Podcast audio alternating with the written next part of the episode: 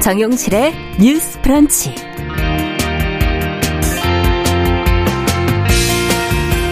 안녕하십니까 정용실입니다. 아이가 질 좋은 교육을 받고 안전하게 등하교하는 것 학부모라면 당연히 바라는 일이겠죠. 그런데 지금 한 지역 내에서 아이들의 안전 문제와 학습권이 부딪히는 경우가 생겼습니다. 최근에 수소 역세권 신혼희망타운 입주 예정자들과 근처 초등학교 학부모들이 지금 갈등을 겪고 있다고 하는데요. 자, 왜 이런 문제가 생겼는지, 그렇다면 해결책은 무엇인지 같이 한번 고민해 보겠습니다. 네, 다음 대선의 민심의 향방을 가늠할 수 있는 미국 중간선거 예상 밖으로 지금 민주당이 선전을 하고 있습니다. 이렇게 이변이 일어난 요인으로는 여성 유권자들의 표심이 지금 주목이 되고 있는데요. 선거 결과에 따라 트럼프 전 대통령 등 대선 주자들의 행보에도 변수가 생길 것으로 지금 전망이 되고 있습니다. 자, 미국 중간 선거 전 세계에 영향을 미치고 있기 때문에 관련해서 생각해 봐야 할 이슈들 저희가 오늘 외신 보도 국제 뉴스를 통해서 살펴보도록 하겠습니다. 11월 15일 화요일 정용실의 뉴스 브런치 문을 엽니다.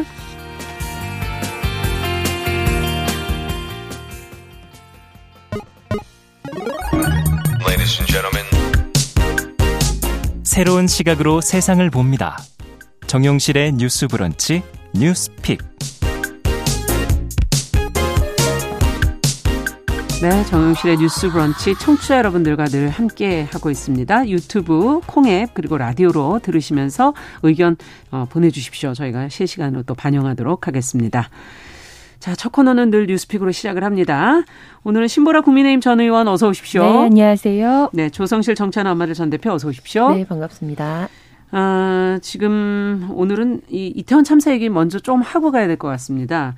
어, 보도가 지금 굉장히 많이 쏟아지고 있는데요. 한 온라인 매체가 이태원 참사 희생자 155명의 지금 명단을 공개를 해서 논란이 되고 있는데 어떤 매체이고 공개한 이유는 무엇인지 또 이에 대해서 지금 어떤 반응들이 나오고 있는지 먼저 좀 살펴보면서 이 문제 좀 들여다보죠. 어, 조성실 대표께서 좀 정리해 주시겠어요? 네, 온라인 매체로 알려진 시민 언론 민들레가 유튜브 채널 더 탐사에서 확인한 서울 이태원 참사 희생자 155명의 명단을 공개해 굉장한 파장을 일으키고 있습니다. 네. 무엇보다 이 매체는 진보 언론인들이 모여서 만든 신생 단체로 알려져 있고요. 유튜브 채널 더 탐사는 이전에 어, 계속해서 열린공감 TV라는 이름으로 활동했던 음. 곳에 운영진들이 새롭게 창간한 이제 채널로 알려져 있습니다. 네. 무엇보다 그간 정치권에서 이 참사 희생자들의 명단을 공개하는 것과 관련한 공방이 이뤄왔고 그런데 결과적으로 유가족들의 동의를 구하지 않은 상황에서 한 매체가 이 명단의 실명을 공개하면서 어. 유가족들의 항의도 이어지고 있습니다. 어. 그리고 이런 것을 보고 있는 많은 시민들은 이게 당사자들이 동의하지 않고 일방적으로 매체에서 진영 논리에 근거해 그렇죠. 명단을 공개한 것에 대해서 좀 비난이 쏟아지고 있고요. 음. 또 일각에서는 이 해외 언론에서 희생자 신원 일부가 공개되었는데 실명 공개 자체가 문제시 되고 있지는 않다 하면서 어그 뭐 추가적으로 음. 좀 몇몇의 이름이 좀 익명 처리돼서 수정되어 있는 상태로 올라와 있는 것으로 확인됩니다. 아. 그래서 이것과 관련된 공방이 계속해서 이어질 것으로 보입니다. 네. 자, 지금 희생자 명단을 공개해야 하느냐, 그래서 제대로 추모해야 되는 거 아니냐는 주장이 이제 참사 이후에 지금 계속 이어지긴 했었는데 또 그 반대 주장도 또 만만치 않게 있었고요. 근데 명단 공개를 하는 것 안 하는 것 이걸 정치적으로 판단할 문제가 아니라 이거는 가장 중요한 게 이제 유가족들의 의사가 아니겠는가 하는 생각이 드는데요. 자, 공개가 된 방식에 대해서 어떻게 보시는지 두 분 생각을 좀 듣고 싶습니다. 신보라 의원께 먼저 좀 여쭤볼까요? 네, 저는 굉장히 부적절했다고 생각하고요. 지금 이 민들레라는 이 언론이 이제 시민 언론이라고 하고 아까 이제 조 대표님 말씀하셨던 것처럼 그더 더 탐사라는 그 유튜브 채널 어, 매체 운영진들이 그러면 만들었다고 하는 얼마 안된 네. 신생 매체인데 아 두 개가 같은 단체는 아니고요. 네, 그러니까 네네. 그들의 운영진들 명 따로 이제 명단을 이제 최초로 공개했던 것을 받아서 신문론에서 네. 이제 공개한 것으로 알려져 있습니다. 네. 네. 그래서 저는 그 민들레라고 하는 매체에도 들어봤는데 음. 굉장히 이제 그냥 거의 정치적인 메시지들을 주로 내는 언론이고 음. 그 주요 필진이나 구성원들도 친야 성향의 사람들이 대부분이에요. 네. 그래서 저는 참사 희생자 이름을 공개한 것이 어, 이런 신생 매체를 알리기 위한 용도로 활용한 것이 아닌가 싶을 정도. 고요. 음. 참사의 정치화를 많이 우려를 했었는데 그 우려를 좀 현실로 만든 집단이다라는 생각도 들었습니다. 그리고 저는 희생자 명단을 공개하면 제대로 추모될 수 있다 라는 음. 그 주장과 프레임도 굉장히 문제라고 생각을 하는데 어떤 점에서 그렇게 그게 보십니까? 이재명 예. 당 대표도 이제 그런 방식으로 이야기를 했잖아요. 근데 실은 이태원 역앞에 놓인 그런 수많은 꽃들 추모 음. 메시지를 보세요. 음. 뭐 거기 앞에 영정 사진이 있습니까? 아니면 희생자들의 이름이 있습니까? 음. 모두 안타까운 마음으로 그 상황과 어, 고인에 대해서 추모를 하는 거지 그게 이름이 있다고 해서 중요한 게 아니잖아요. 네. 예, 그리고 이미 명단이 공개된 후에 유가족들도 반발을 하고 계시고 게시 명단에서 삭제해달라는 요청이 음. 꽤 많이 세도를 하고 있습니다. 댓글로도 글을 남기는 분들도 계시고요. 네. 그래서 저는 누구를 위한 행동인지 묻지 않을 수 없고 음. 법에 따른 처벌도 받아야 된다라는 생각이 듭니다. 네. 조 대표님께서는 어떻게 보세요? 네, 저도 의도나 뭐 누가 이야기했느냐를 음. 종합적으로 판단하는 데 있어서 뭐 추정을 하는 것도 중요하다고 생각합니다. 정치적인 음. 판단을 하는 데 있어서. 근데 이번 사안은 이제 그 단계까지 들어가지 않더라도 결과적으로 추모를 하는 것 자체가 반드시 이름이 호명되어야만 하는 것인가. 음. 첫 번째 그것과 그리고 이제 고인이 되신 분들뿐만 아니라 유가족들의 삶에도 파장을 굉장히 크게 미쳤던 사, 그러니까 미치게 되는 후속적인 음. 조치인 만큼 이것이 어, 동의가 없는 공개가 음. 과연 일방적으로 언론에 그리고 시민들의 알 권리라든지 음. 우리가 같이 애도해야 하는 장치로서 이렇게 이용돼도 되는 것인가에 대해서 굉장히 문제 의식을 가지고 있고요. 네. 특별히 이게 시민, 그러니까 해외 언론에서 이제 뭐 희생자들의 것들. 네, 희생자들의 이름을 이름이 나갔던 부분들이나 또 일각에서는 이제 세월호 당시에 이제 희생자들의 명단이 이제 공개되었던 것들을 가지고 이제 유사성을 찾는 분들도 계시더라고요. 근데 네. 저는 거기에 동의하지 않는 것이 음. 이제 언론에서 인터뷰를 해서 공개를 하게 되거나 음. 혹은 이제 한국에 와 있었던 자국민들이 사고가 음. 났을 때 그들이 누구였는지를 같이 희생하는 거는 좀 문화적 차이가 있다고 봅니다. 네. 왜냐하면 우리가 지난 세월호 국면을 거치면서 우리가 이렇게 어떤 재난이라든지 참사로 인해서 희생이 되었지만 음. 그것이 사후에 가족들과 육아 어 그리고 정말 고인이 되신 분들에게 어떻게 모독적으로 음. 이렇게 좀 온라인 상에서나 이런 것들이 진행되었는지 모든 사회가 목도를 했잖아요. 네. 그것이 갖고 있는 굉장히 그것이 주는 이제 두려움과 음. 그리고 그게 갖고 있는 사회적 메시지가 분명히 있다고 보거든요. 그래서 네. 그런 우리의 어 사회과학적이고 또 역사적인 맥락을 봤을 때때 이제 해외 언론에서 본인들이 인터뷰한 분들이나 음. 혹은 자신들의 자국민의 명단을 공개하는 것과는 명확하게 다르게 봐야 한다. 그렇죠. 동의를 그건 개별적으로 구해서 네. 낸 것이죠. 네, 그렇겠죠. 네. 그리고 무엇보다도 세월호 당시에는 계속해서 수색 기간이 길어지면서 음. 또 탑승자 명단과 일치하지 않는 부분들이 있었고 음. 그래서 그 부분들에 대해서 계속해서 추가적으로 수개월 그리고 또 뭐 걸쳐서 이런 작업들이 진행되면서 좀 빠르게 명단을 명단을 공개해야 하는 필요성이 있었던 음. 것으로 저는 보이고요. 네. 네, 지금 상황은 이제 유사성이 분명히 저는 있다고 보지만 이게 음. 재난이나 사회적 참사라는 측면에서는 공통점이 있지만 이후에 또 여기에 대한 사회적 평가라든지 유가족이 갖게 되는 여러 가지 상황들은 조금 차이가 있다고 보거든요. 음. 그래서 더 조심스럽게 접근을 해야 하는 부분이다. 그래서 가장 중요한 것은 지금 뭐 야당 측에서 주장을 하거나 좀 문제 제기를 하고 있는 부분에 어떤 부분은 이제 유가족 협의체가 구성되지 않았고 그렇죠. 유가족들이 같이 서로의 문제를 같이 공, 어, 공통적인 문제를 발견할 수 있는 공간이 마련돼 있지 않다는 음. 부분에 대해서 문제 제기를 하고 있거든요. 네. 그래서 저는 이 부분에 있어서는 본인이 의사가 있으시고 그리고 이거에 대해서 같이 함께 힘을 모으고자 하는 분들이 자발적으로 모일 수 있는 음. 공간을 마련해 주는 것. 음. 그래서 물리적으로 공간이 마련돼 있을 때 그곳에서 자 자체적으로 진행이 되는 음. 거라면 저는 문제가 없다고 봅니다. 그런데 음. 지금 이렇게 이제 일각 언론에서 일방적으로 공개를 하고 그거 그 것이 또한 정치적으로 여야가 나눠져서 공방이 되는 것 자체가 이것이 보는 국민들이 정말 이 사건을 보면 이 참사를 보면서 애도하고 있는 마음에 대해서도 굉장히 부정적인 영향을 끼칠 뿐 아니라 무엇보다 음. 유가족들이 이제 이 상황을 어떻게 보면 맞닥뜨리고 또 추가적으로 이거에 대해서 대응을 해나가야 되는 모든 과정에 있어서 음. 악영향을 미칠 수밖에 없는 음. 결과가 아니었나 이렇게 개인적으로 판단하고 있습니다. 네. 그러면 이번에 벌어진 일은 어, 이 사건 언론에서 공개한 거를 빼고 차치하더라도 기본적으로 그런 명단 공개가 필요하냐 안 하냐는 근본적인 방향은 두 분은 어떻게 생각하십니까?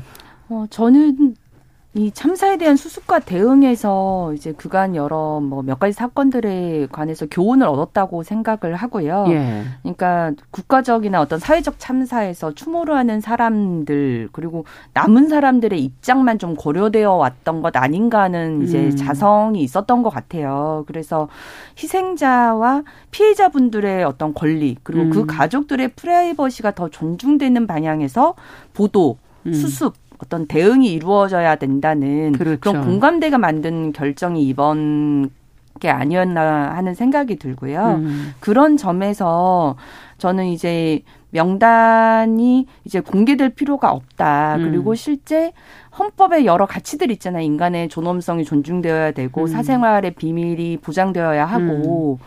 어 그리고 뭐 여러 형태로 어, 우리나라가 실은 또 개인정보 보호법이 굉장히 두터운 나라이기도 음. 하기 때문에 어, 이런 헌법에 대한 어떤 규정이나 그런 것들이 지켜지는 방향의 원칙에서 음. 이 문제도 들여다보고 어, 판단해야 된다 이렇게 음. 저는 생각을 합니다. 네, 추모의 과정에서 특히 희생자 뭐 피해자들 가족 과 가족에 관해서 보도하거나 저희가 네. 수습하거나 그걸 해결함에 있어서 그분들이 중심이 되게끔 네. 하는 그런 방향으로 가야 그래서, 된다. 네, 실제 지금 최근에 보면 어 이 어, 이태원 참사가 일어난 직후에 언론의 보도 방향도 굉장히 지난 어, 여러 참사와 사건 참사 좀 달라졌잖아요. 달라졌죠. 보도 중칙에 네. 대해서 음. 어, 뭐 현장의 여러 피해 상황들을 계속 어, 반복해서 바이럴하는 것에 대해서도 자제하는 분위기가 형성된 네. 것처럼 어, 이런 참사에 대한 희생자 들과 그 가족들의 프라이버시를 존중되는 방향으로 가는 것이 저는 맞겠다는 생각이 듭니다. 어떻게 보세요, 어, 조 대표님께서는? 저는 상황별 음. 차이가 있다고 보는데요. 예. 그러니까 예를 들면 정말 세월호 참사 때처럼 음. 어, 이제 누가 탑승을 했는지 알 수 없고 그래서 이제 계속해서 수색을 해야 되는. 되거나 찾아야 되는 음. 긴급한 상황에서는 음. 어, 어떻게 보면 필요에 의해서 공개가 될 수도 있다고 봅니다. 음. 그리고 사후에, 그러니까 추후에 유가족들이 공개를 원하는 경우에 음. 대해서는 당연히 우리가 정말 호명을 하면서 한 분한 한 음. 분을 추모할 해야 하고 할 필요가 있다고 보는데요. 네. 네, 저는 이 상황에 있어서는 사실 부적절한 이제 단계와 방법론이었다라고 판단을 했지만 근본적인 좀 질문을 하고 음. 싶어요. 그러니까 그냥 길을 걷다가 어, 군중이 통제되지 않아서 사망을 한 거거든요. 그러니까 음. 희생되신 거거든요. 음. 어, 그런데 사실 개인적인 프라이버시에 굉장히 중요하게 생각하시고 민감하신 분들도 있고 그 차이가 있기 때문에 네. 국가나 언론이 일방적으로 그거를 공개하느냐 마느냐를 결정하는 거는 논의의 문제지만 음. 그런데 우리가 지금 이 논의를 하고 있는 개인의 프라이버시나 알려지지 않을 권리를 존중해야 된다라고 논의를 하고 있는 것이 단순히 법리적인 문제만은 전 아니라고 보고 있습니다. 음, 아. 그 바탕에 있는 우리가 암묵적으로 동의하고 있는 것은 이것이 공개됐을 때 유가족에게 쏟아지게 될 악플이라든지 오명 음, 음. 그리고 사회적인 편견과 차별적 음. 시선이거든요. 네.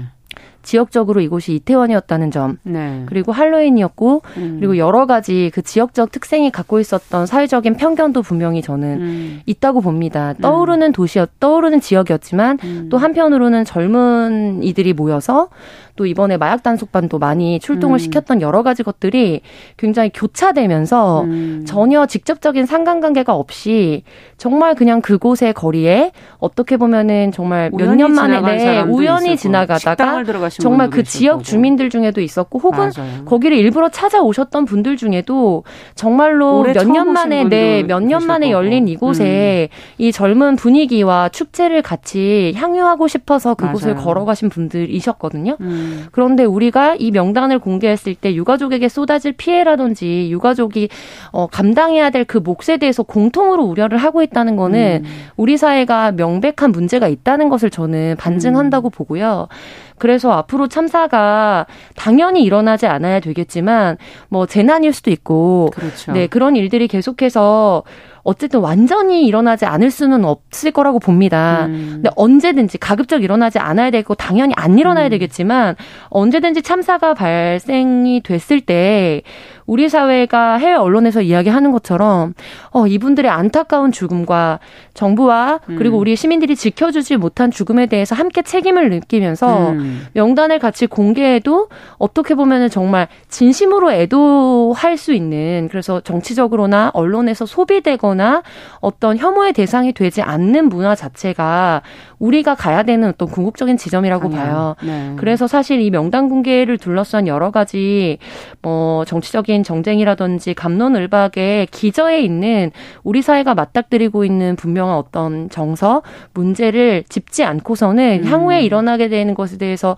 yes no냐라는 질문을 가지고 사실 우리 사회가 더 진전할 수는 없지 음. 않나 이 부분에 대해서 공유하고 싶습니다. 그러네요. 세월호 참사 이후 에 우리가 변화했던 것처럼 네. 지금 이번에 이제 이태원 참사를 통해서도 우리가 또 들여다봐야 될 우리 내면의 문제들을 조금 힘들지만 한번 제대로 들여다보자라는 말씀으로 들리고 그렇다면 앞으로 이제 이런 참사가 벌어졌을 때 어, 희생자 명단 공개 여부라든지 이런 거를 정하는 어떤 기준이나 방식을 만들긴 해야 할 텐데 앞서 얘기하신 걸 들어보면 어, 이거는 사건마다 조금은 조심스럽게 개별로 접근을 해야 하는 것인지 아니면 어떤 일관된 기준을 만들어야 되는 것인지 음. 두 분의 생각을 좀 듣고 싶어요.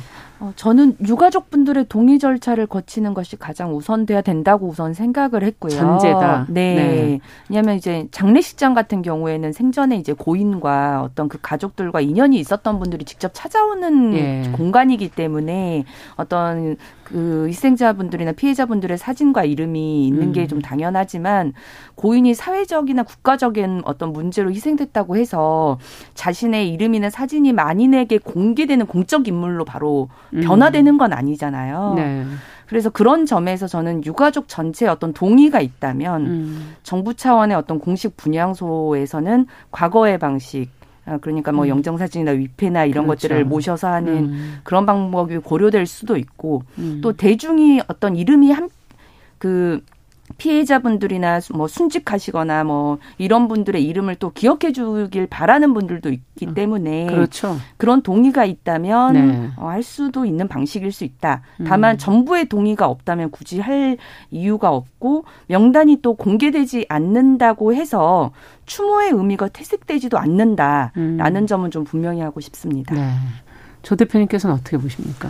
음. 네, 이제 어떻게 보면 시신 수습의 문제라든지 음. 그리고 어, 본인의 가족이 이제 희생자 명단이나 부상자 명단에 있는지를 조속하게 확인해야 되는 음. 필요성에 음. 근거한다면 음. 저는 그 경우에는 이미 유가족을 동의를 얻기 어려운 시점이거든요. 그때는. 네. 그래서 그럴 경우에는 긴급한 상황적 어떤 구성 요건을 맞췄을 때 음. 갖췄을 때 이제 공개를 할 수도 있다고 보고요. 근데 그런 사안이 아니라면 지금 신부라님께서 말씀하신 것처럼 유가족과 또 유가족들이 가장 그간 고인의 유지를 가장 정확하게 이해할 수 음. 있기 때문에 그것에 근거해서 동의하시고 사회적으로 이것을 통해서 어떤 음, 뭐 시민들이나 아니면은 또 정부의 여러 가지 정책적인 부분들에 이제 방향성이나 이런 부분에 제언을 하고 싶은 분들에 한해서 좀 이것을 진행하는 것이 필요하지 않나라고 음. 생각합니다. 네. 어쨌든 지금 이번에 참사 이태원 참사가 잘 애도되고 잘 마무리될 수 있도록 같이 이제 노력을 해야 되는데 무엇이 정말 중요한 것인지 우리가 무엇을 배려하고 이 안에서 신경을 써야 될 것인지 한번 다시금 또 생각해 보게 하는 그런 사건이었던 것 같습니다. 자, 두 번째 뉴스로 좀 넘어가도록 하죠. 어, 수서 역세권 신혼희망타운 입주 예정 아이들 문제가 지금 보도가 되고 있는데요. 초등학교를 지금 어디를 보내야 될지를 두고서 주민 간의 갈등이 벌어지고 있다고 합니다. 무슨 내용인지 어떤 갈등이 벌어지고 있는지 신보라 의원께서 좀 정리를 해주시겠어요? 네, 서울 강남구 자곡동의 신혼희망타운 관련 이야기인데요. 네. 어, 신혼희망타운은 입주 조건이 뭐 신혼부부거나 임신 중인 부부거나 음. 아니면 자녀를 키우는 이제 부모라서 당연히 아이를 키우는 가족들이 많을 수밖에 없죠. 그렇겠네요. 그래서 어, 그런데 이 신혼희망타운 자녀들을 이제 초등학교에 보내려고 하는데 이제 그게 문제가 된 겁니다. 예. 원래 신혼희망타운 지구 내에는 초등학교 신설을 위한 부지가 마련이 되어 있었어요. 부지가 있었어요. 네. 근데 네. 이제 교육청이 이 초등학교 신설 신청을 요청을 했는데 네. 교육부가 이것과 관련한 투자 심사에서 학교 신설을 이제 부결시켰습니다. 어. 그래서 입주자들은 어, 지, 그 지구에서 약 200m 정도 떨어진 이제 가장 근거리에 있는 학교이죠. 네. 이 유련 초등학교로 입학을 희망하는 상황인데요. 예. 그런데 이제 기존 그 유련초에 다니는 그 학부모들이 예. 신혼희망 타운 아이들의 입학을 반대하고 나선 거고요. 어. 그 이유는 과밀학급 문제 때문입니다. 네. 현재 유련 초등학교는 기존 750명 기준으로 건축이 되어 있는데 음. 현 재학생 수가 950명 수준이고 지금 현재 네, 네. 학급당 인원 수 수가 이제 25명으로 이미 이제 과밀학급이라는 입장인데요. 음. 우선 초등학교 과밀학급 기준은 학급당 20, 28명.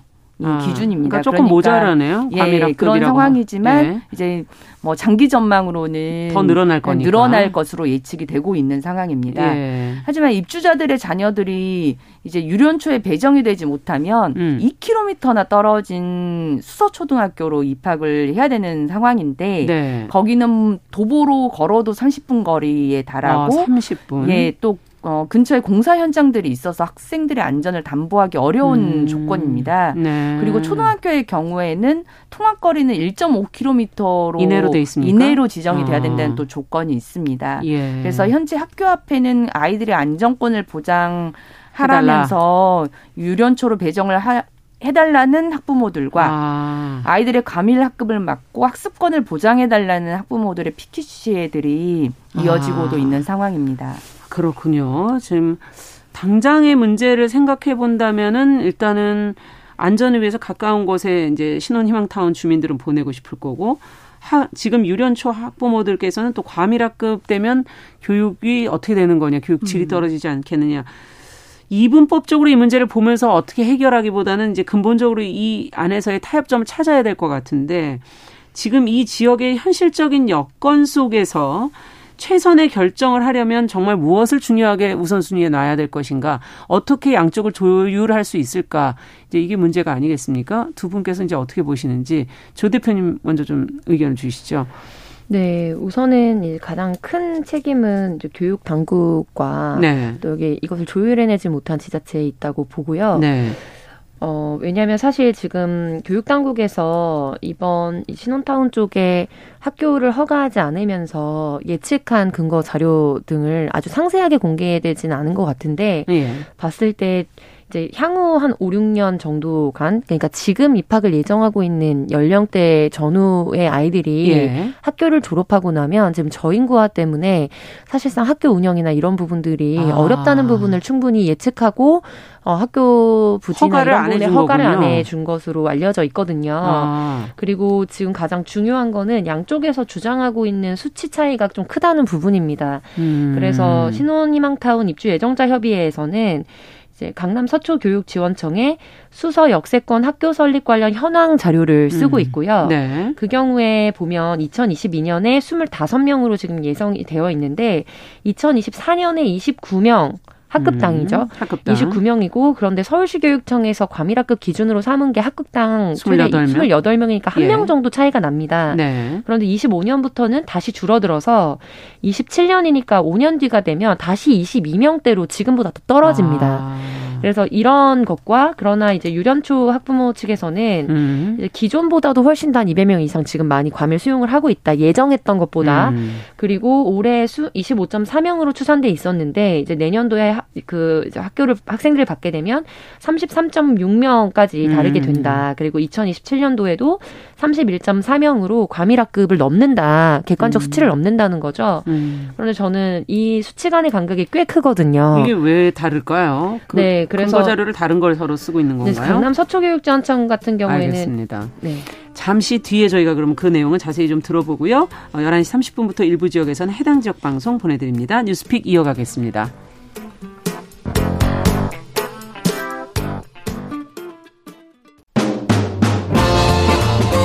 여러분은 지금 KBS 일라디오 정용실의 뉴스 브런치와 함께하고 계십니다.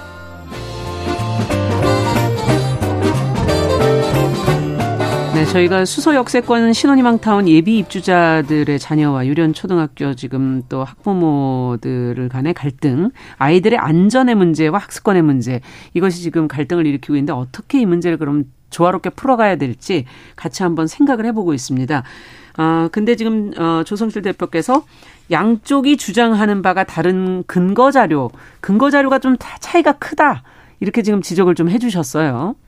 네, 그래서 지금 입주예정 협의회에서는 이제 서초 교육 지원청의 공식 자료를 쓰고 있고요. 네. 유련초 학부모 측은 이제 자체적으로 산출한 자료를 쓰고 있는데 음. 입주예정 협의회에서는 이 중에서도 그러니까 음. 객관적으로 지금 통계에 잡힌 자료 중에서도 일부는 통학 문제나 이런 것 때문에 부모, 그러니까 조부모의 집 근처로 진학을 한다든지 사립초등학교, 음. 국제초등학교 이런 데로 가게 되면서 10% 이상 자체 조사를 했을 때 빠지는 것으로 나왔다라고 네. 주장을 하고 있어요. 그래서 제가 강조하고 싶은 거는 결국 이런 교육 당국에서 최종적인 결정을 내렸을 때는 객관적인 지원청과 교육청의 자료를 근거로 내렸을 거거든요. 그렇죠. 네, 그렇다면 공개를 교육, 해야 되는 네, 거죠. 네, 공개해야 되고 네. 이미 공개된 자료인데요. 이걸 근거로 해서 대안을 어떻게 할 것인지에 대해서 입장을 정하고 적극적으로 당사자들을 설득하는 방안을 이제 나서야 되는데 지금 음. 이제 그 당사자와 당사자가 싸우게 되는 국면이 너무 부각되고 있다는 게 그러네요. 문제고 그래서 저는 대안으로 이제 꼽자면 결과적으로는 10차선이 넘는 도로를 지나서 초등학생 특히 저학년을 포함한 아이, 저학년 아이들에게 예. 학교를 등교하라고 하는 것은 너무 말도 안 된다고 보고요. 예. 안전 문제가 있고 그리고 기본적으로 최대 1.5km 이내에 초등학교를 배정하도록 권장하고 있는데 법적으로 예. 그런데 거기는 2km 가까이 되고 있습니다. 그래서 이 부분에 대해서 학교를 허가해주지 않았다면 결과적으로 가장 가까운 거리에 있는 차도를 그냥 건너면 바로 있거든요. 그래서 음. 유련 초등학교에 추가적으로 어떻게 학급을 편성할 것인가, 음, 학내 부지에 그렇다면 추가적으로 어떻게 증설을 할 것인가에 대해서 구체적인 음. 안을 가졌어야 한다. 예. 그런데 지금 내년도 입학을 앞두고 있잖아요. 아, 지금 당장 쉽지는 않겠군요. 네네. 그렇기 음. 때문에 그렇다면 지금 준비가 안 된 상태에서라도 조속하게 추가적으로 음. 어떤 대안을 가지고 양측을 이제 설득하는 것에 대해서 나서야지 이렇게 입주 대책위에서 나서서 아. 일방적으로 어떻게 보면 저는 이런 부분에 있어서도 아이들이 다 학습하고 있다고 보거든요. 음. 결국 아이들이 이 학급에서 양쪽 부모들이 어떻게 보면 투쟁하는 모습들을 보면서 아이들에게 과연 어떤 교육적 메시지를 줄 것인가에 대해서 굉장히 음. 비관적으로 보고 이렇게 있습니다. 이렇게 시간을 끄는 건 굉장히 비효율적이고 비교육적이다라는 말씀이시군요. 네, 그리고 네. 결과적으로 저는 개인적으로 어, 저, 교육 당국에 문제가 있지만 지금 일어난 상황에서 둘 중에 하나를 선택하라면 당연히 학생 안전을 보장하는 음. 방식으로 선택이 이루어져야 된다고 없다. 봅니다. 네. 근데 이제 그 부분에서 유년초 학부모들이 교육 당국이 앞장서기 전에 어떻게 보면 더 전면에 나서서 활동하는 것들이 유년초 음. 학생들에게도 교육적으로 굉장히 부정적인 음. 이미지와 또 학습을 하게 할 것이다. 그 부분을 걱정하고 있습니다. 네. 어떻게 보세요, 신보라 의원께서는? 우선 신혼희망 타운 이 어, 타운 같은 경우에는 처음에 이제 그 홍보를 할 때도 네. 초품화 아, 초등학교를 품은 네, 아. 초등학교를 품은 단지로 실은 홍보가 되기도 했어요. 그러니까 네. 일정 정도 그런 내용들을 네. 보고 실제 정부가 이런 공간을 주거 공간을 마련을 해서 입주를 하게끔 유도를 한 것이기 음. 때문에 또 주거권 교육권 모두를 훼손시킨 또 결정이기도 하거든요. 음. 그런 것에 대한 일정 정도 교육 당국이나 어 정부의 책임도 일정 정도 있을 수 있다라고 네. 보여지고 실제 이제 중앙 교육부의 중앙투자심사에서 이 학교를 추가 설립하는 것이 허용되지 않았다면 예. 그 순간부터 실은 대안을 고민했었어야 되는 게 맞아요. 언제쯤입니까? 실은 이제 꽤 시간이 된 거죠. 예, 네. 뒷짐진 거나 마찬가지거든요. 실은 음. 지금 이 원래 이런 문제들이 생기게 되면 이제 시교육청 음. 그다음에 어 시와 이제 구 음. 구청 그다음에 교육지원청 그렇죠. 이제 교육부 이렇게 하고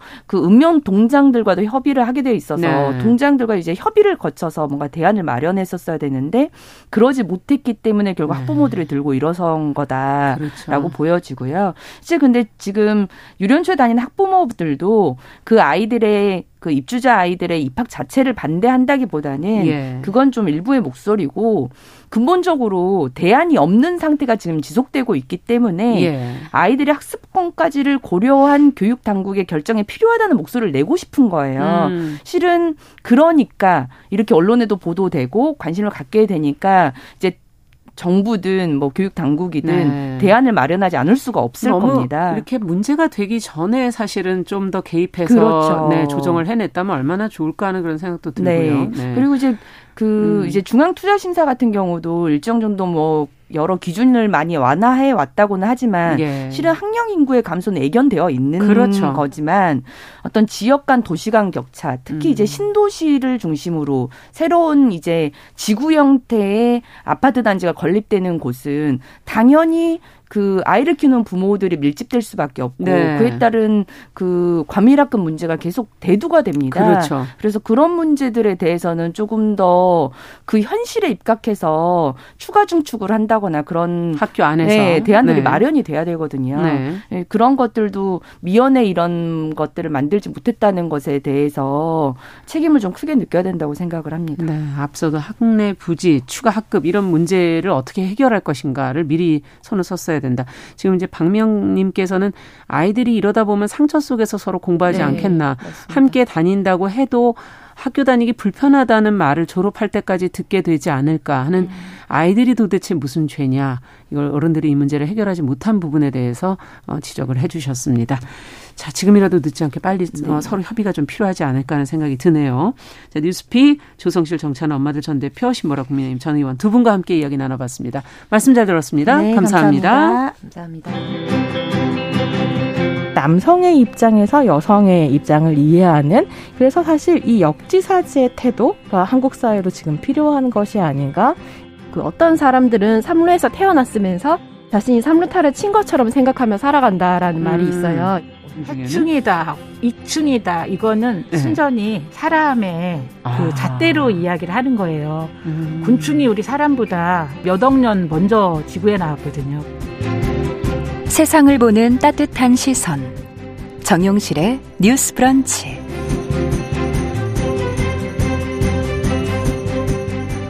네, 정용실의 뉴스 브런치 듣고 계신 지금 시각 11시 38분 향해 가고 있습니다. 자, 국제사회 이슈들 생각해 보는 볼만한 외신 보도들 저희가 좀 깊고 넓게 들여다보죠. 국제뉴스 조윤주 외신 캐스터 자리해 주셨어요. 어서 오세요. 네, 안녕하세요. 자, 미국의 선거는 항상 뭐 전 세계에서 관심을 가지고 있죠. 어, 특히 중간 선거가 이제 지난주에 치러졌는데 상원은 여당인 민주당이 차지를 했고 네. 어, 하원은 지금 야당인 공화당이 앞서고 있는데 결과는 아직 확정된 겁니까? 어, 확정은 아닌데 네. 공화당이 가져갈 가능성이, 가능성이 높다. 지금 고까지 나온 거죠. 네. 어, 중간선거 결과를 그럼 좀 자세히 들여다볼까요? 한번. 네, 일단 정리를 먼저 좀 해드릴게요. 음. 현지 시각으로 8일 날 미국에서 중간 선거가 시작이 됐습니다. 이제 뭐 개표는 다 이제 그 투표는 끝났는데 어, 지금 확정이 된 것은 상원 의원. 네. 그러니까 상원 전체 의석이 100석이고요. 어, 지난번 선거에서 민주당이 50석, 공화당 50석 이렇게 가져갔고 네. 이번에도 음, 민주당이 50석 가져갔습니다. 음. 한 주가 남아 있긴 한데 그 주에서 만약에 뒤집어지지 공화당, 않는 한. 네, 음. 근데 뭐 뒤집어질 수가 없습니다. 공화당이 가져가서 공화당이 50석 되고 민주당이 음. 50석 된다고 하더라도 상원 의장인 카멜라 해리스 부통령이 캐스팅 보트를 가지고 있습니다. 아. 그러니까 부통령은 민주당이고 그렇죠. 그래서 이제 혹시라도 어떤 안건에 음. 대해서 어 민주공화 양당이 팽팽하더라도 네 같은 음, 수가 나오더라도 이제 부통이 당연히 민주당 편을 들 것이기 그렇죠. 때문에 사실상 뭐 다수당을 음. 차지했다라고 보시면 무리가 없을 것 네. 같은데요. 근데 이게 막판에 음 네바다주 선거였는데요. 민주당 의원이 사실은 공화당 의원에게 뒤지고 있었습니다. 근소한 차, 음. 800표 차로 계속 뒤지다가 막판에 뒤집어지면서 역전되면서 5천 표 차로 아, 이기게 된 겁니다. 그렇군요. 그래서 사실은 어, 두개 주가 남아 있었기 때문에 공화당이 다수당이 될 가능성도 있다는 얘기가 있었는데 음. 결국은 이제 민주당이 가져갔습니다. 그렇군요. 네. 자, 그렇다면은, 어, 하원을 이제 좀 들여다봐야 되겠어요. 네. 상원은 그렇게 됐고 네. 선거 전만 해도 뭐 공화당이 압승을 거둘 거다 이런 이제 보도들이 많이 나왔었는데 생각보다 민주당이 선전하고 있다 이렇게 네. 지금 나오고 있어요, 이 얘기가. 맞습니다. 예. 어, 공화당은 전체 의석이 435석이고요. 네. 과반은 218석입니다. 음. 2020년 선거에서 하원은 민주당이 222석, 공화당이 213석 가지고 있었는데 이제 이게 집계가 끝난 게 아니어가지고요. 또 출구조사가 있고 그래가지고 이제 뭐 언론들마다 조금 다르긴 한데 네네. 어, 일단 제가 말씀드리는 것은 워싱턴 포스트 기준인데요. 음, 민주당이 204석, 음. 공화당이 211석 음. 이렇게 됐습니다. 그래서 지금 이 수치대로만 본다면은 218석을 가져가기가 공화당이 좀 더 시간적으로 봤었을 때 유리하고 예, 유리한 상황인 것 같습니다. 네. 어, 어쨌든 이렇게 지금 상원은 일단 민주당이 그대로 잘 지켰고 음. 이제 하원은 공화당이 가져간다고 하긴 하는데 네. 예상보다 뭐 소위 말하는 red wave가 없었다. 음. 그래서 좀 음, 잘 못한 것 같다. 음. 네, 이렇게 얘기를 하고 있습니다. 네. 지금 선거 결과가 좀 늦게 나오고 이러는 건 어떻게 되는 건가요? 이게 아무래도 그 이제 뭐 투표 우편 방식인가요? 네, 우편 투표 때문에 네. 그 이제 좀 늦어지는 경우가 있는데 각 주마다 미국은 이제 자치권을 가지고 있고 또 주별로도 선거 치르는 방식이 다릅니다. 음. 그래서 절차나 방식의 차이가 있기 때문에 그런 부분도 있고 또 하나는 우편 투표를 하게 되면은요. 어, 사전 투표 유권자들이 이제 압도적으로 증가를 하게 되고 그리고 이제 개표 작업이 수작업이다 보니까 시간이 많이 걸립니다. 음. 그리고 우편 투표를 하게 되면은 유권자의 서명이 반드시 포함이 돼 있어야 되고요. 음. 유권자 등록을 위해서 내가 했었던 서명과 실제 서명이 맞는지 일일이 확인하기 때문에 시간이 더 걸리네요. 네, 이 과정에서 어. 시간이 많이 걸리고 또 주별로 인구가 다르니까요. 인구가 음. 많은 주는 시간이 더 많이 걸리고 그렇습니다. 원래 이 중간 선거라는 게 전통적으로 이제 여당에 대한 심판 의 네. 기능을 많이 해왔고 그래서 여당이 좀 불리한 선거가 아니냐라는 이제 분석들이 기본적으로 있지 않습니까? 네, 맞습니다. 그럼 이번 중간 선거 결과는 또 그렇지는 않은 건가요? 네, 원래 이제 말씀하신 것처럼 전통적으로 미국의 음. 중간 선거는 현 정권에 대한 아, 심판 성격이 강합니다. 그래서 음. 이제 뭐 아무리 잘한다고 하더라도 사람들의 불만이 쌓이게 되고 그러다 그렇죠. 보니까 아, 지지율이 아예 높게 나오지 않는 이상 사실 판이 뒤집히거든요. 근데 예. 지금 바이든 대통령도 지지율이 50%가 안 되기 때문에 음, 불리할 거다라는 것이 사실 전반적인 해석이었죠. 예, 예상이었습니다. 하지만 어, 이번에는 예상과 달리 어, 민주당이 잘 싸웠다라고 볼 수가 있을 것 같은데요. 음. 미국 언론들은 대법원의 낙태 금지 판결이 낙태를 찬성하는 민주당 그리고 그에 반대하는 공화당의 운명을 아. 갈라놓은 것 같다 이렇게 설명했습니다. 어. 어, 뭐 사실 에, 뭐 선거할 때 바보야 경제가 문제잖아 뭐 이런 아, 얘기를 사실 많이 하는데 지금 경기가 미국 경기가 안 좋잖아요. 음, 맞습니다. 인플레이션에다가 지금 실업 실업 문제도 지금 좀 네. 심각해지고 있고. 그리고 이제 인플레이션 더하기 이제는 경기 침체가 올 거다 예. 이런 우려까지 나오고 있는데 그래서 다들 아 공화당이 압승할 거라고 그렇죠. 생각을 했는데 그렇지가 않았습니다. 이 지금 연방 대법원은 음, 보수 성향의 법관들이 더 많습니다. 네. 그래서 지난 6월 달에 어, 여성의 권리를 지금까지 보호했었던 로 대 웨이드 판결이 뒤집어졌습니다. 그러니까 네. 낙태를 할 수 없도록 한 겁니다. 그러니까 예, 여성의 뒤집어져서. 인, 네, 여성의 음. 인권보다는 그 태어난 아기의 인권을 중요하게 생각해서 음. 어, 이제 여성들이 그 낙태를 할 수 없도록 불법으로 만들었고 음. 이게 바로 좀 불을 질렀던 것 같습니다. 음. 낙태가 민주당의 투지를 불러 일으켰고 그리고 민주당 지지층들을 투표장으로 더 많이 나오도록 음. 이끌었다.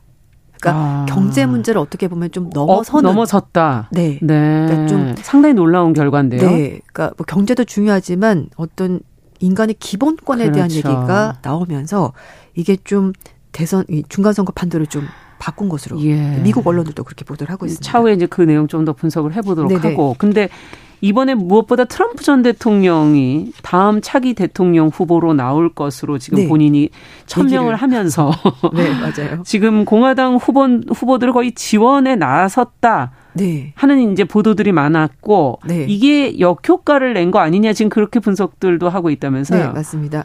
사실 뭐 어느 나라 선거나 마찬가지겠습니다만 음. 소위 말해서 이제 뭐 대선 후보가 나서가지고 음. 이제 좀 밀어주고 막 말이라도 한마디 보태주면 좀 네. 힘이 실리지 않습니까? 그렇죠. 그런데 이번 선거는 그렇지 않았습니다.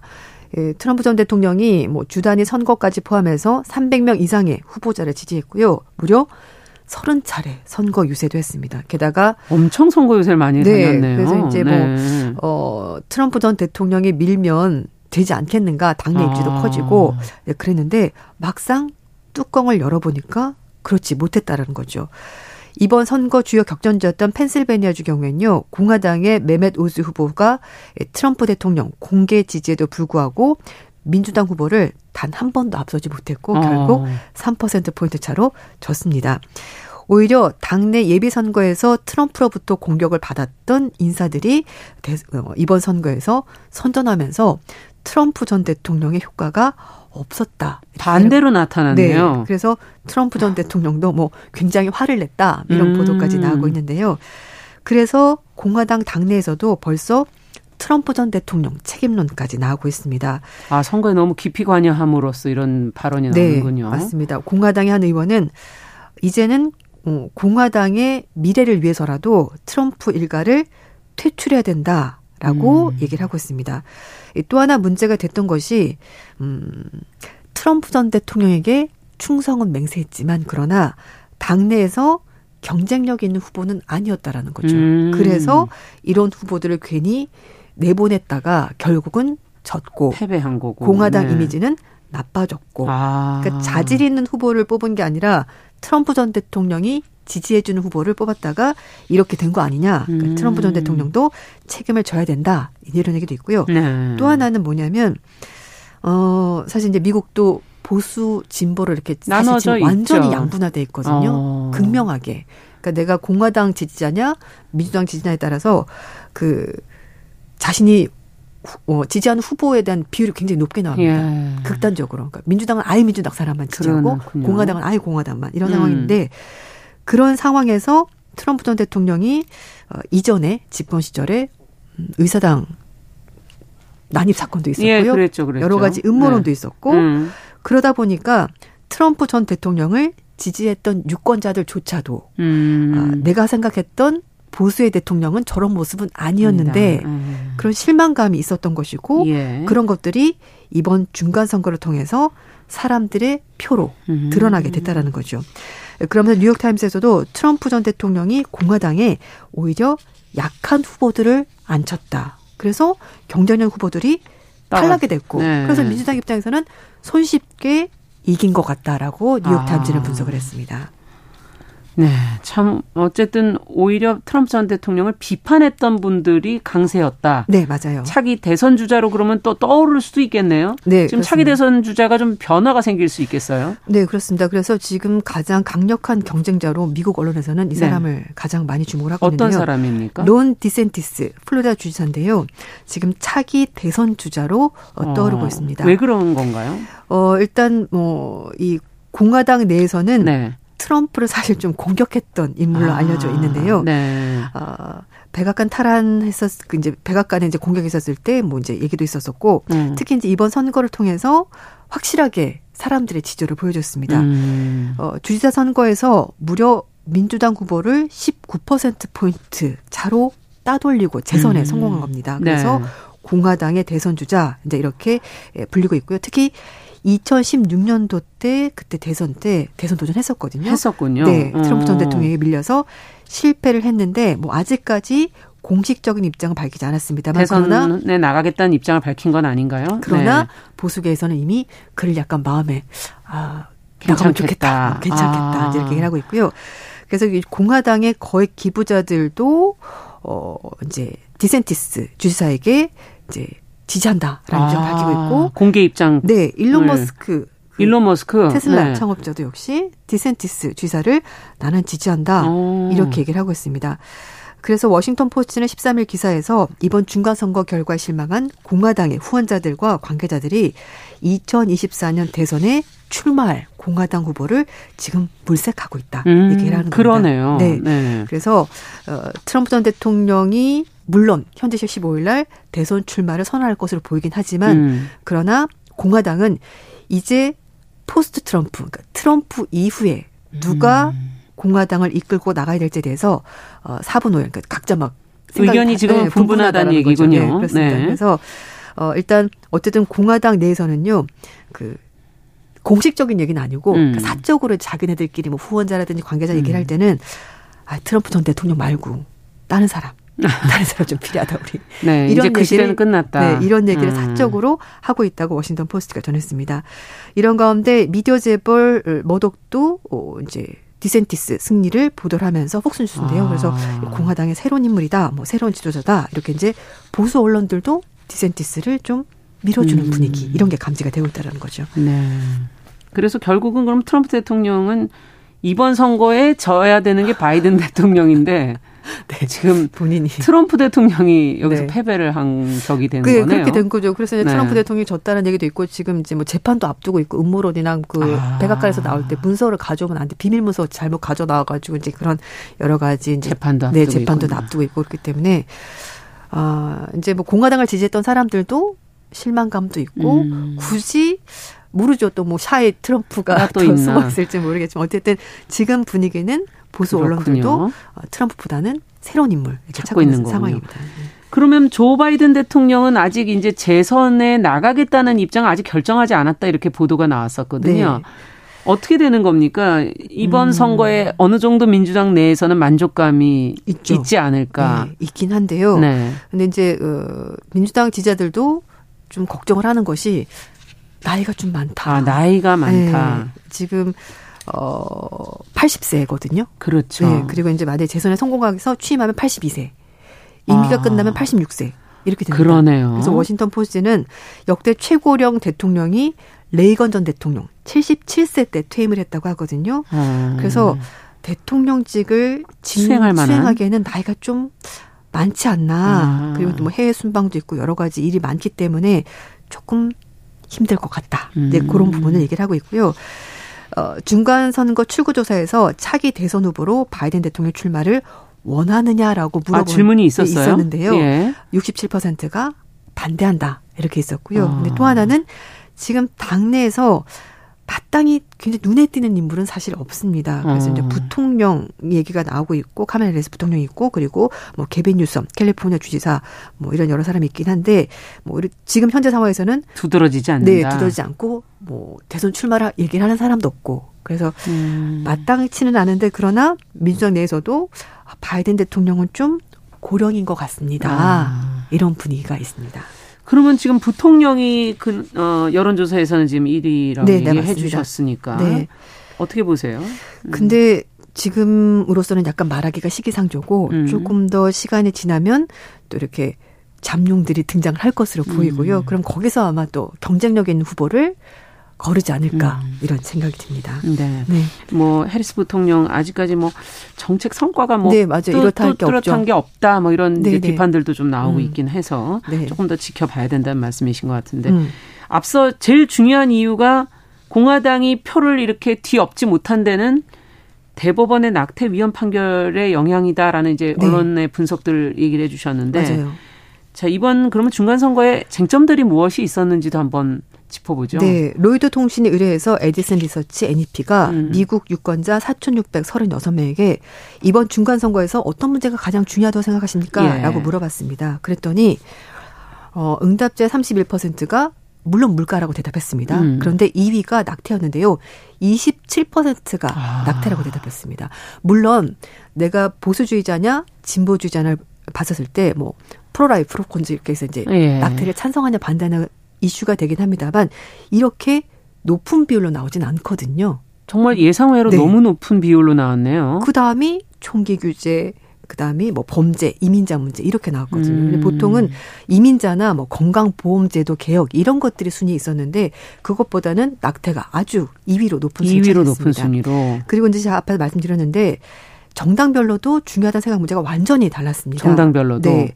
공화당 지지자들은 45%가 물가가 제일 중요해. 경제 이슈가 제일 중요하다. 네, 이렇게 대답했고 반면에 민주당 지지자들은 43%가 아니야. 낙태 문제가 제일 중요해. 이렇게 대답했습니다. 완전히 다르죠. 그리고 나머지 문제는 뭐 총기 규제, 음. 범죄, 이민자 이거는 거의 대답이 비슷하게. 했습니다. 그러니까 정당을 어디를 지지하느냐에 따라서 중요하게 생각하는 이슈가 달랐다. 네, 이렇게 다릅니다. 볼 수가 있는 거네. 그래서 네. 결과가 예상과 달랐다. 그래서 여성들의 표결을 집결시켰다. 아. 이렇게 되는 겁니다. 네. 그래서 이제 민주당에서는 낙슈, 낙태 관련 이슈가 부상하면서 여성들의 표심을 자극했다. 이렇게 해석을 한 겁니다. 조 바이든 대통령도 낙태, 낙태 금지론자들이 여성의 힘을 알게 됐을 것이다. 라면서 공화당 겨냥해서 말을 했고요. 음. 그러면서 이 낙태 문제가 여성들의 투표 참여로 연결이 됐다라고 음. 민주당도 보는 겁니다. 이렇게까지 중요한 문제라고는 생각을 못 했던 거죠. 그렇죠. 어, 그리고 또 하나는 바이든 대통령이 주장했었던 민주주의 대 반민주주의. 음. 이거를 어, 민주당과 공화당의 프레임으로 좀 만든 것 같습니다. 아. 그래서 이제 이것과 낙태 문제가 같이 연결되면서 상승 효과가 나타났고 그래서 민주당 지지층을 모았고 그리고 이제 사실 좀 음. 온건 보수 이런 사람들도 많이 움직인 것 아니냐라는 게 중도층을 어디가 가져갔느냐 결론 맞아요. 예, 결과를 그렇습니다. 흔들게 되죠. 그래서 네. 이제 민주주의에 대해서 물어봤는데요. 어, 미국의 민주주의가 지금 어떤 상태라고 네. 생각하십니까?라고 물어봤더니 응답대 32%는 어느 정도 위협을 받고 있다. 예. 36%는 매우 큰 위협을 받고 있다. 그럼 68% 그러니까, 정도가 위협을 받다 받고 있다 이렇게 생각하시는 네. 거네요. 그러니까 이런 음. 대답이 나왔던 것은 아마 의사당 난입 사건을 겪고 나서 아. 미국의 국민들이 시민들이 이런 생각을 좀 가진 것으로 보이고 그래서 미국의 민주주의를 지켜야 된다라는 생각이 있었는데 음. 그 부분을 바이든 대통령이 민주주의 대 반민주주의 이런 아, 구조로 네. 구도로 만들게 되면서 자 정리를 좀 해주시죠 끝으로. 네 일단 음. 뭐 말씀인 것처럼 낙태 문제가 굉장히 큰 이슈가 되면서 음. 예상과 달리 선거가 진행이 됐고요. 거기에다가 여성층, 젊은 층 젊은 이런 사람들의 투표율이 음. 높아지면서 이번 선거가 민주당이 굉장히 유리하게 전개가 됐는데 하지만 이제 2년 뒤에 대선은 또 어. 떤 식으로 진행이 될지 또 앞으로 또 2년 그렇죠 또 어떤 문제가 또 이슈가 맞아요. 될지 네, 네. 좀, 좀 지켜봐야 될 것 같습니다. 흥미롭네요. 네. 네 오늘 국제뉴스 미국 중간 선거 관련된 소식들 내용을 좀 분석을 해봤습니다. 조윤주 외신 캐스터와 함께했습니다. 감사합니다. 네, 감사합니다. 자 정윤실의 뉴스브런치 화요일 순서도 같이 인사드립니다. 저는 내일 오전 11시 5분에 다시 뵙겠습니다. 안녕히 계십시오.